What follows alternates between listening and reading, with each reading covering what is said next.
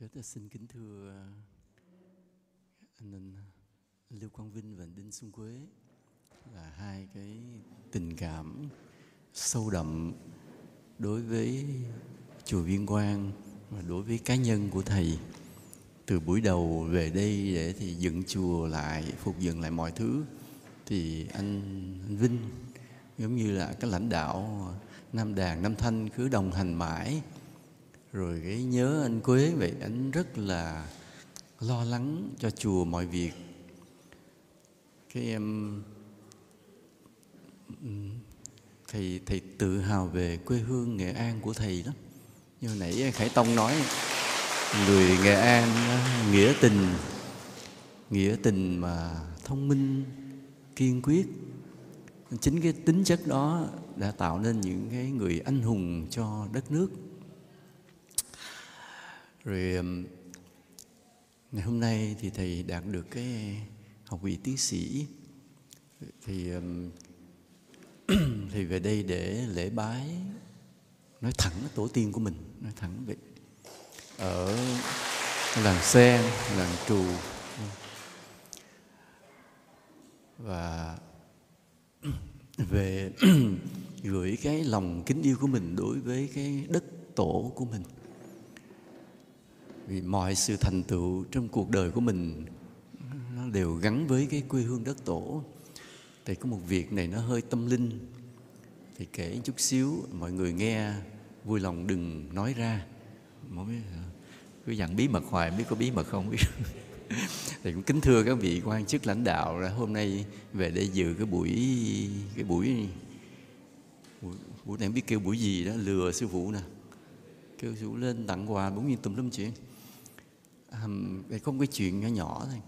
Lúc mà thì lên núi ở để tu hành lúc ở chùa cảnh còn đơn sơ lắm. Thì trong một giấc mơ thì thấy bác hồ đến bắt mặc cái bộ đồ đà chống cái gậy. Đôi mắt bắt sáng quắc à. thì nói nếu ở ngoài đời mà mình gặp con người này mình chỉ biết vâng lời. Cái là cái sức mà cái sức mà thu hút cái sức thuyết phục của cái con người này nó như vậy dễ sợ lắm. Nói bởi vì người ta mới có thể dừng cảm đất nước lên chứ không phải đứng dừng cảm quê hương đứng lên để giành lại độc lập. Chứ con người bình thường không làm nổi đâu. Mình nghe thì uh, mình cứ hát bài ca ngợi bác hồ hay là mình đọc những bài thơ của các thi sĩ đặc biệt là nhà thơ tú hữu ca ngợi bác hồ thì mình cũng chỉ cảm nhận một phần nếu trực tiếp gặp bác hồ rồi mình chịu không nổi vì cái sức thuyết phục của người, cái sức thu hút của người khủng khiếp đó. mà trong cái giấc mơ đó, bác hồ dặn dò vụ chuyện này, chuyện kia. Và lúc đó vậy, kể từ cái buổi đó vậy, cái lòng của sư phụ đối với đất nước này là không có gì đánh đổi được, không có gì đánh đổi được. Giống như là một cái mệnh lệnh mà bác đã truyền xuống thì có chết cũng phải đi theo, không bao giờ thay đổi lòng. Và trong bao nhiêu năm, vậy mấy mươi năm thì giáo hóa, thầy cũng truyền cái mệnh lệnh của bác hồ đó lại vào trong tim của những đệ tử mình trên khắp đất nước này. Hễ ai là đệ tử của thầy, phải tuyệt đối trung thành với đất nước, với đảng. Có nhiều người, vậy, buổi đầu cũng không ý thức về chính trị rõ. Nhưng đến với sư phụ sư phụ buộc phải xác định cái lập trường đó. Vì đời với đạo đạo pháp và dân tộc không tách ra được nữa. Và đó cũng là lý do mà sư phụ chọn học luật là vậy. Trong cuộc đời của chúng ta có nhiều loại quy luật. Ví dụ bây giờ ta nói à, nói hỏi nhà anh quế đâu cái mình chỉ cái hướng này thế à cứ cứ đi cái hướng này là tới nhà anh quế, rồi mình đi đạp nóc nhà người ta, mình đi được không? Mình đạp hàng rào người ta, mình đạp nóc nhà mình đi được không? Không, phải đi theo con đường. Và con đường đó do tổ tiên để lại, hoặc do nhà nước quy hoạch làm. Ta phải tuân thủ con đường, chứ không phải nói cái hướng nhà anh quế đây rồi đạp nóc nhà người ta, leo qua nóc nhà người ta, đi tới nhà anh quế không được. Cũng giống như máy bay trên trời. Thấy bầu trời trống không vậy đó, nhưng máy bay bay có đường có đường bay chứ không phải là muốn đi đâu đi. Thấy đường trống thì sự thực họ có quy định những con đường trên đó cả. Nên giữa một cái xã hội thì thấy không có gì, nhưng trong đó đầy những quy luật và nhiều loại quy luật. Có những quy luật do gia đình tạo ra, gọi là gia quy à, quốc có quốc pháp, gia có gia quy. Trong gia đình, ví dụ trong gia đình ông bố dặn con, mấy giờ phải có mặt cho con đi đâu đi? 9 giờ. Không được rời khỏi nhà nữa. Ví dụ vậy. Hoặc là dặn đứa con muốn đi đâu rời khỏi cái cổng đó? Phải báo bố mẹ. Đó cũng là một loại quy luật nội quy. À, hoặc là con có bao nhiêu đứa bạn bạn nào lên danh sách để đây cho bố đọc? Không có được mà không có con không được tự ý kết bạn. Vì tuổi của con con chưa đủ sức đánh giá bạn nào tốt bạn nào xấu. Hễ mà đứa nào con gọi là bạn để danh sách để cho bố xem. Bố nói không là không còn cãi bố mày đi đâu đó đi tao không nuôi nữa. Ví dụ nghĩa là gia có gia quy. Rồi bây giờ một cái tổ chức một cộng đồng một cái làng cái xóm cũng vậy. Ví dụ làng cái xóm à, nói thế này là cái là các con các cháu tụi bay cưới vợ đâu cưới cấm bay cưới vợ bên đó. Nói sao vậy? Gái bên đó đẹp. Nó đẹp nhưng mà có dòng họ gần với ta cho nên cấm. Thì cái cấm nó cũng là một loại quy luật cái hương ước của làng. Hoặc là nói mà đi đâu làm ăn xa nhưng mà 5 năm các con phải về trình diện làng này một lần. Nên là cái cũng là một cái quy luật của hương ước của làng. Thì cái hương ước đó, nó có tính là ràng buộc nội bộ cộng đồng làng thôi chứ nó không có thành một cái luật pháp không có tính ràng buộc cao. Nhưng mà người dân ở hễ ở làng đó phải tuân thủ. Hoặc là bị ta có một cái quy luật là người con đổ đạt rồi phải về lại tổ tiên gia tiên của cảm cái làng đó, chứ không phải chỉ trong cái nhà mình không. Mình về mình mình lạy cái bàn thờ, cha mẹ mình là bình thường, nhưng mà cái làng xã Việt Nam, anh về lạy cả một cái làng đó luôn. Lạy cả cái thần, cả cái đình và tổ tiên cả một cái làng, chứ không phải chỉ lại một gia đình của mình. Cái đó đều là những cái quy luật, những quy luật của làng. Rồi ví dụ như bây giờ trong đảng trong đảng cộng sản Việt Nam bị cái người mà đảng viên vào, có những cái quy luật của một người đảng viên điều gì được làm, điều gì không được làm đều phải tuân thủ. Và trong đó cái quan trọng của người đảng viên, nếu làm đúng là giống như ông thánh cả một đời hy sinh phục vụ cho nhân dân, cho đất nước, trung thành với đảng, vân vân. Những cái quy luật như vậy thì đó cũng là cái luật của cái rồi bây giờ trong quốc gia thì ta có hệ thống luật pháp. Hệ thống luật luật pháp quốc gia thì khủng khiếp lắm, nhiều vô cùng. Không ai có thể biết hết luật của một quốc gia của mình cả cái người dân coi chứ lơ mơ không biết luật đã đành. Cả một tiến sĩ luật cũng không thể biết hết luật của một quốc gia của mình. Vì luật nhiều quá. Và nếu mình có học chuyên ngành nào thì mình đào sâu cái chuyên ngành của mình thôi. Và khi mình điều rất mình đào rất sâu rất sáng tạo cái nhìn rất sắc bén thì mình có thể trình luận án để làm tiến sĩ. Nhưng mà riêng cái tiến sĩ thì nó hơi khó một chút. Là vì sao? Vì tiến sĩ của Việt Nam á, là do cái quy định của Bộ Giáo dục Việt Nam là hệ tiến sĩ Việt Nam phải ngang tầm với học giả thế giới chứ không phải chỉ là ở trong nước. Do đó khi làm tiến sĩ phải có kiến thức rất rộng với cái lĩnh vực của mình trên cả thế giới này. Cái khó của tiến sĩ là như vậy. Nếu mà học thực học thực thì tiến sĩ cực kỳ khó, không phải là dễ. Và khi mà chúng ta sống trên cuộc đời này ta cần biết những quy luật đó những quy luật đó. Để đừng có mà làm mít lòng cái cộng đồng của mình. Ví dụ ở trong nhà mình phải vâng lời bố mẹ vì đó là quy luật gia đình. Mình không vâng lời bố mẹ, mình vi phạm cái luật của gia đình. Mình mít lòng với bố mẹ, khó sống là gia đình bất hòa.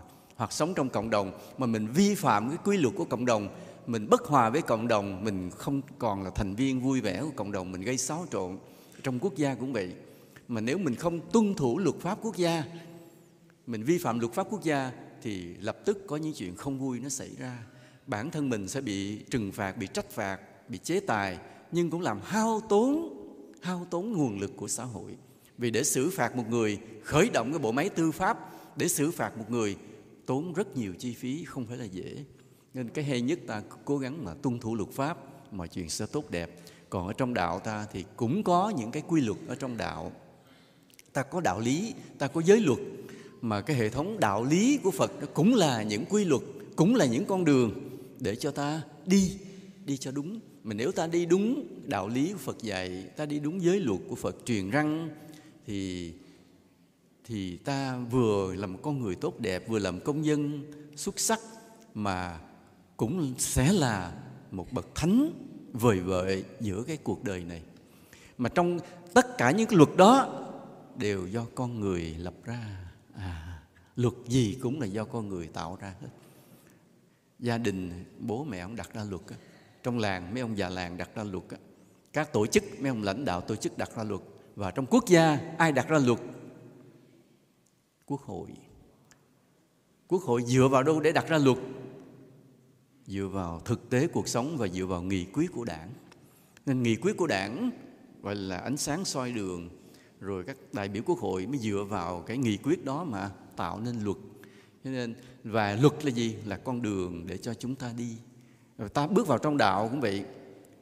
Đạo lý cũng là con đường để chúng ta đi. Mà đi đúng đạo lý rồi con người ta cao thượng lên từng ngày ta tốt đẹp lên từng ngày. Mà tại sao ta yêu đạo đến như vậy? Bởi vì cái luật của đạo cái con đường của của của, của đạo lý nó cao thượng, lâu xa, vượt khỏi những cái tính cách hữu hạn của kiếp người làm cho ta xúc động là như vậy. Trong đạo có một cái luật, không do ai lập ra, đó là luật nhân quả. Không ai luật ra cả. Đức phật là người khám phá, nói lại, và ta cố gắng học để hiểu thôi. Luật đó không ai lập ra, tự nhiên có. Hễ có cái vũ trụ này thì luật thì luật nhân quả tự nó có cũng giống như bây giờ ta hỏi, ủa, không ai tạo ra mà tự có à? Đúng rồi, không phải riêng luật nhân quả. Rất nhiều thứ tự nó có. Ví dụ như vật chất của cả cái vũ trụ này, năng lượng của cả cái vũ trụ này, tự nó có, không do ai tạo ra cả. Ta nói câu này nhiều khi mít lòng một số tín ngưỡng, tại vì tín ngưỡng họ thích cái gì cũng phải có người tạo ra. Trời đất phải có người tạo ra, vũ trụ phải có người tạo ra nhưng mà thực sự cho đến ngày hôm nay, những điều mà khoa học đã khám phá, ta đành phải chấp nhận một một sự tình, một sự thật. Có vẻ hơi buồn. Vật chất tự nó có, năng lượng tự nó có, không cần ai tạo ra. Và nó biến đổi thôi. Cái biến đổi từ dạng này qua dạng kia, nó thành tinh cầu, thành những tinh vân, thành ngôi sao, thành mặt trời, thành đủ thứ ánh sáng, đủ thứ, tự nó có, không cần ai tạo ra và luật nhân quả cũng vậy, không cần ai tạo ra. Nhưng nếu ta tìm thấy quy luật của nó, ta tìm thấy quy luật của luật nhân quả đó, để ta điều chỉnh chính mình, mỗi khi ta muốn làm một điều gì, ta cẩn cẩn thận, cân nhắc, hễ cái hành vi này đưa đến quả báo gì, thì thôi tự mình tự mình mà điều chỉnh lấy mình. Ví dụ bây giờ ta muốn xúc phạm ai, thì sẽ có một ngày giá trị ta bị bị giảm lại bởi vì ta đã xúc phạm người khác. Hoặc là ta muốn hại ai, ta muốn cho ai phải khốn khổ, sẽ có một ngày ta sẽ rơi vào những cảnh bi đát. Ví dụ vậy. Rồi bây giờ ta muốn cho người khác phải giỏi lên. Ta nhìn ai ta muốn người khác phải no ấm, phải giỏi lên, thì sẽ có một ngày ta vinh quang. Nghĩa là nó là nó là nhân quả ta chỉ cần biết đó thôi, rồi tự mình chọn, lựa chọn hành vi của mình. Lựa chọn hành vi của mình. Mình nên chọn cái cuộc sống để rồi sau này mình vinh quang, mình hạnh phúc, hay mình chọn những hành vi mà sau này mình sẽ trở thành những kẻ tầm thường, hèn mọn và mất hết giá trị tùy mình. Nên bà đức phật vậy, ngài chỉ cho thấy trong pháp giới vũ trụ này tồn tại một cái luật không do ai tạo ra, nhưng nó chi phối hết mọi kiếp người của chúng ta đây là một cái giá trị rất là lớn. Vì thế, đức phật ca ngợi, không có ai sinh lên cõi trời nữa, trừ những người thường giảng dạy về luật nhân quả. Vì cái người đó giúp cho người ta có một con đường đi đi lên dần dần ở những đẳng cấp cao trong trời đất, trong vũ trụ này. Mà bổn phận của chúng ta theo Phật là làm sao hiểu sâu sắc được cái luật nhân quả đó và khi người ta tu,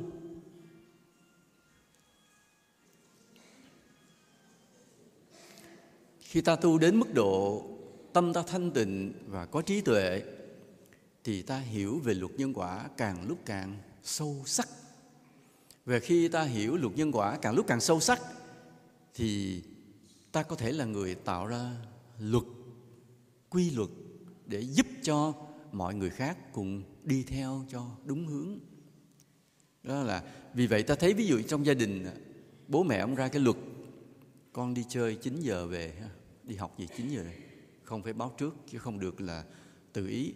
Thì cái luật này là con người tạo ra, bố mẹ tạo ra, nhưng sự thật nó gắn với cái trí tuệ của đạo đức của bố mẹ. Bố mẹ vì thương yêu con, vì muốn bảo vệ gia đình bảo vệ tương lai con, đưa ra cái luật này, chứ không phải tự ý nghĩ cho vui. Hoặc là hương ước trong làng cũng vậy. Hương ước trong làng, ví dụ như cái ông ờ, ông già làng cũng nói thế này. Nếu cái nhà nào, cái nhà mô đó mà bên cạnh nhà nớ mà có một người bị đói, thì cái nhà nớ đi ra giữa làng mà quỳ đóng chăn tức là ông cho rằng dân làng không thương nhau bên cạnh nhà anh có người chết đói mà anh bên sát bên đây anh không biết, thì anh là người có lỗi. Nên là buộc cái cộng đồng phải chăm sóc nhau. Nên không có tình trạng một người già neo đơn chết mà không ai biết như một số nước hiện nay. Vì đây, vì cái hương ước của làng nó đã đưa ra như vậy, mà cái hương ước đó là con người lập ra, nhưng cái con người đó họ cũng suy nghĩ dựa trên gì? Dựa trên đạo đức mà lập ra. Hoặc ta bây giờ nói là đảng ta có những cái quy luật nội quy của đảng viên, thì những cái nội quy của đảng viên đó cũng là con người lập ra. Nhưng mà lập ra để làm gì? Để phụng sự cho đất nước, để tạo nên một quốc gia bình yên, hạnh phúc, hòa bình, thịnh vượng, phát triển. Mà trong những quy luật đó, đòi hỏi cái người đảng viên phải hy sinh, phải phụng sự, phải cống hiến quên mình. Chứ không có cái chuyện sòng phẳng. Là đã làm cán bộ rồi, thì không có cái chuyện mà tiền trao, cháo múc giống như buôn bán ngoài đời. Nên tại sao mà nói rằng đây là xu nó nhỏ nghe thôi, chứ xu gặp cán bộ, xu thương. Vì xu biết một điều, trách nhiệm họ rất là lớn và lương thì rất là thấp. Lâu lâu xu gặp, nhiều khi xu tặng cái bánh, cái kẹo, không đáng, không bỏ chút nào với cái công mà người cán bộ. Vì cái cái quy định của nhà nước về cán bộ công chức là vậy, cứ phụng sự công hướng, hiến lo cho dân. Không được tính tiền lương, không được nói dạ. Hôm nay em ký đơn cấp cho mấy phép cho ba người này bây giờ cho bao nhiêu đây tiền? Không có. Không có thể làm được một cái việc gì cho dân xòe tay rồi bắt trả lương thêm. Không có. Hoàn toàn không có. Lương cũng chỉ nhiêu đó mà công việc dồn dập nhiều khi phải quên cả gia đình mình. Đó là, cũng là cái quy luật mà cái quy luật này nó dựa vào điều gì? Nó dựa từ thẩm sâu trong cái đạo đức con người lập ra đó, nhưng mà con người cũng phải kết nối với đất trời, với lương tri với luật nhân quả tạo ra những cái quy luật. Mà nếu ta tuân thủ được những quy luật đó, ta hoàn thiện con người mình, đạo đức hơn, ta cống hiến cho cộng đồng đẹp hơn, và cuối cùng để ta xây dựng cả trái đất thầy này thành một cái thiên đường tốt đẹp là như vậy. Mà nếu nói theo đạo Phật của mình, xây dựng cả một tinh cầu giác ngộ yêu thương.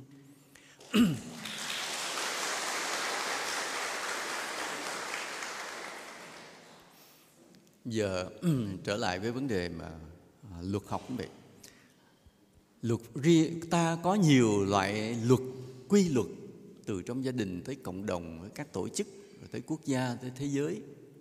Mà luật pháp nó có cái tính chất là nó gắn với quyền lực chính trị của nhà nước nên không có đùa được không có đùa.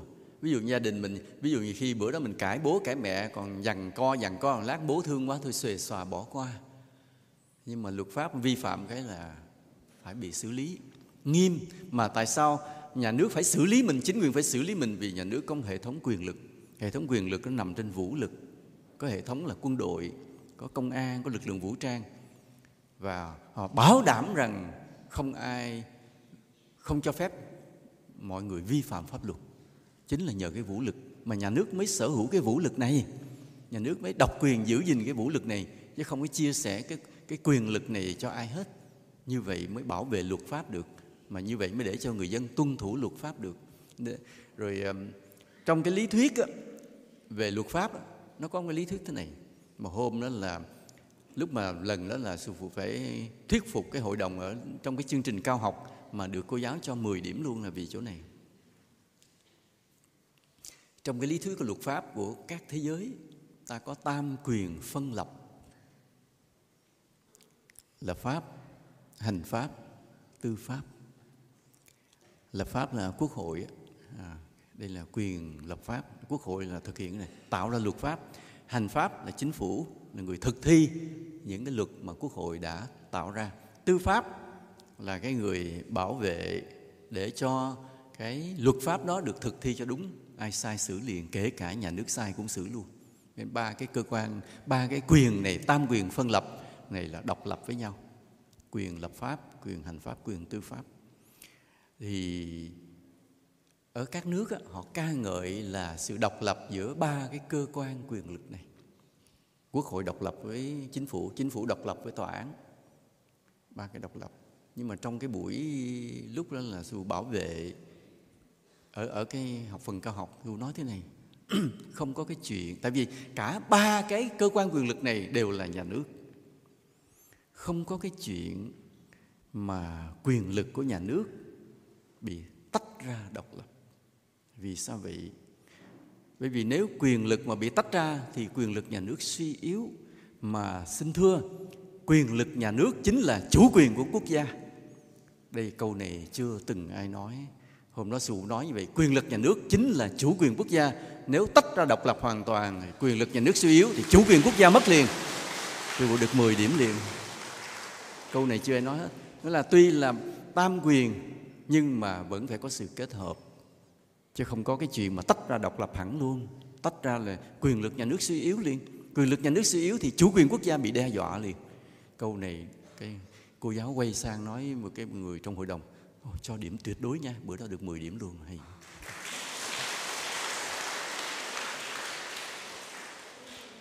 Thì ở đây vậy, chúng ta là những người tu hành ngồi đây là những người tu hành. Không biết anh Vinh có tu anh Quế có tu không cả? Ngồi đây. Chỉ nghiêng với cô. Nhưng mà đại khái vì mình ở trong chùa mình cũng đều có tâm tu, phải không ạ? À? giờ này, thì tu hành thì à, mình theo cái đường, theo lời Phật dạy, cái gì nó cũng hiền lành, nhẹ nhàng. Tuy nhiên, cái hiền lành, nhẹ nhàng của chúng ta không bao giờ tách rời khỏi luật pháp quốc gia được. Không bao giờ. Muốn làm gì làm. Yêu cầu phải có có luật pháp kèm theo ví dụ như hôm nay vậy, chùa ta tổ chức làm một việc công đức là đi thả cá phóng sinh. Việc đó là việc thiện, chẳng có gì ác đức cả. Đem cá phóng sinh mà, nhưng xin vui lòng báo với địa phương. Làm gì cũng báo với chính quyền địa phương. Để chính quyền địa phương người ta có cái quản lý nhà nước. Người ta biết hôm nay tại sao đông người, việc gì bao nhiêu người, giờ nào phát khởi hành, cá bao nhiêu tấn, và con sông đó bảo đảm hay không? Bảo đảm không có tai nạn, bảo đảm không có rối loạn trật tự trị an đó là trách nhiệm nhà nước. Chứ đâu phải là nói, tôi làm việc thiện, mắc gì tôi phải tuân thủ luật pháp, mắc gì tôi phải báo chính quyền địa phương. Nói vậy là sai. Ngay cả anh gọi là anh tu hành, ngay cả anh gọi là anh làm việc thiện, xin thưa phải tuân thủ luật pháp, phải gắn bó, phải minh bạch đối với chính quyền.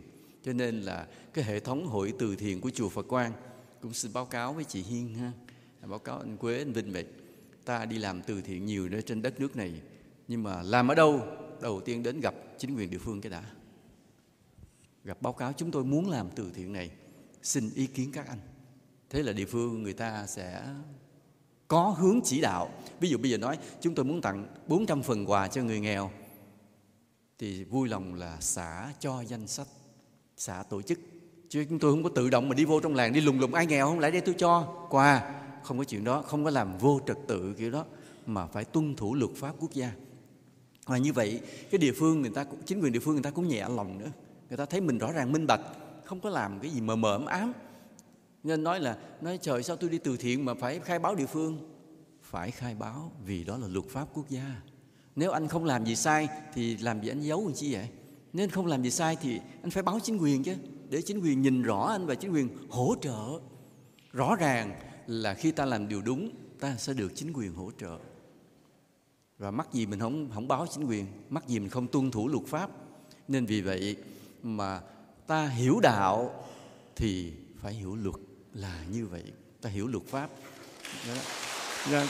khi một cái đời sống tu hành càng ngày mà như nãy anh, à, anh Long nói vậy ta càng lúc càng hồi nhập với thế giới thì cái việc ta hiểu đạo lý hiểu thêm luật pháp là điều vô cùng giá trị. Chứ nhiều người hiểu đạo lý mà không hiểu luật pháp coi chừng mình sai mình không hay đó. Ví dụ như nói đi thả cá mà không cần báo ai hết vì nó đúng đạo lý rồi nhưng chưa đúng luật pháp, thành ra ta cũng làm điều bất thiện. Cái bất thiện của ta là gì? Ta không báo chính quyền, cũng thành ra rối loạn mọi người hết, làm cho bất an hết cả cái chính quyền của người ta. Nên là sư phụ học luật pháp, do đó là các phật tử, các đệ tử sư phụ phải hiểu một điều là cái đạo lý phải gắn với với luật pháp. Chứ không có cái đạo lý mà tách rời khỏi luật pháp quốc gia như vậy. Và như vậy cũng nghĩa là gì? Cũng như là người con phật phải làm người công dân tốt phải làm người yêu nước. Ý là như vậy. Đây hôm nay à, thầy rất cảm ơn các à, anh chị à, chính quyền đã về đây dự cái buổi lễ này. À, thầy cũng cảm ơn các đệ tử đã lừa thầy. Kêu thì mặc áo lên để tặng quà khuyến học cho nó có ra vẻ khuyến học lên thành ra cái buổi lễ gì đó buổi lễ chúc mừng gì tùm lum. Thì ra nhiều người đồng lõa nha. Nhiều người vũ sư phụ. Rồi, nhưng mà thôi dù sao cũng rất là cảm ơn cái tấm lòng mọi người nha. Và để ta hiểu một điều như vậy hiểu một điều là thôi à, là sư phụ cũng lỡ là tiến sĩ luật thì ai là đệ tử của sư phụ thì tu hành lời Phật dạy cũng cố gắng tìm hiểu hiểu luật pháp thêm. Là ta rất là có lợi cho mình. Nam mô bổn sư thích ca mâu ni phật.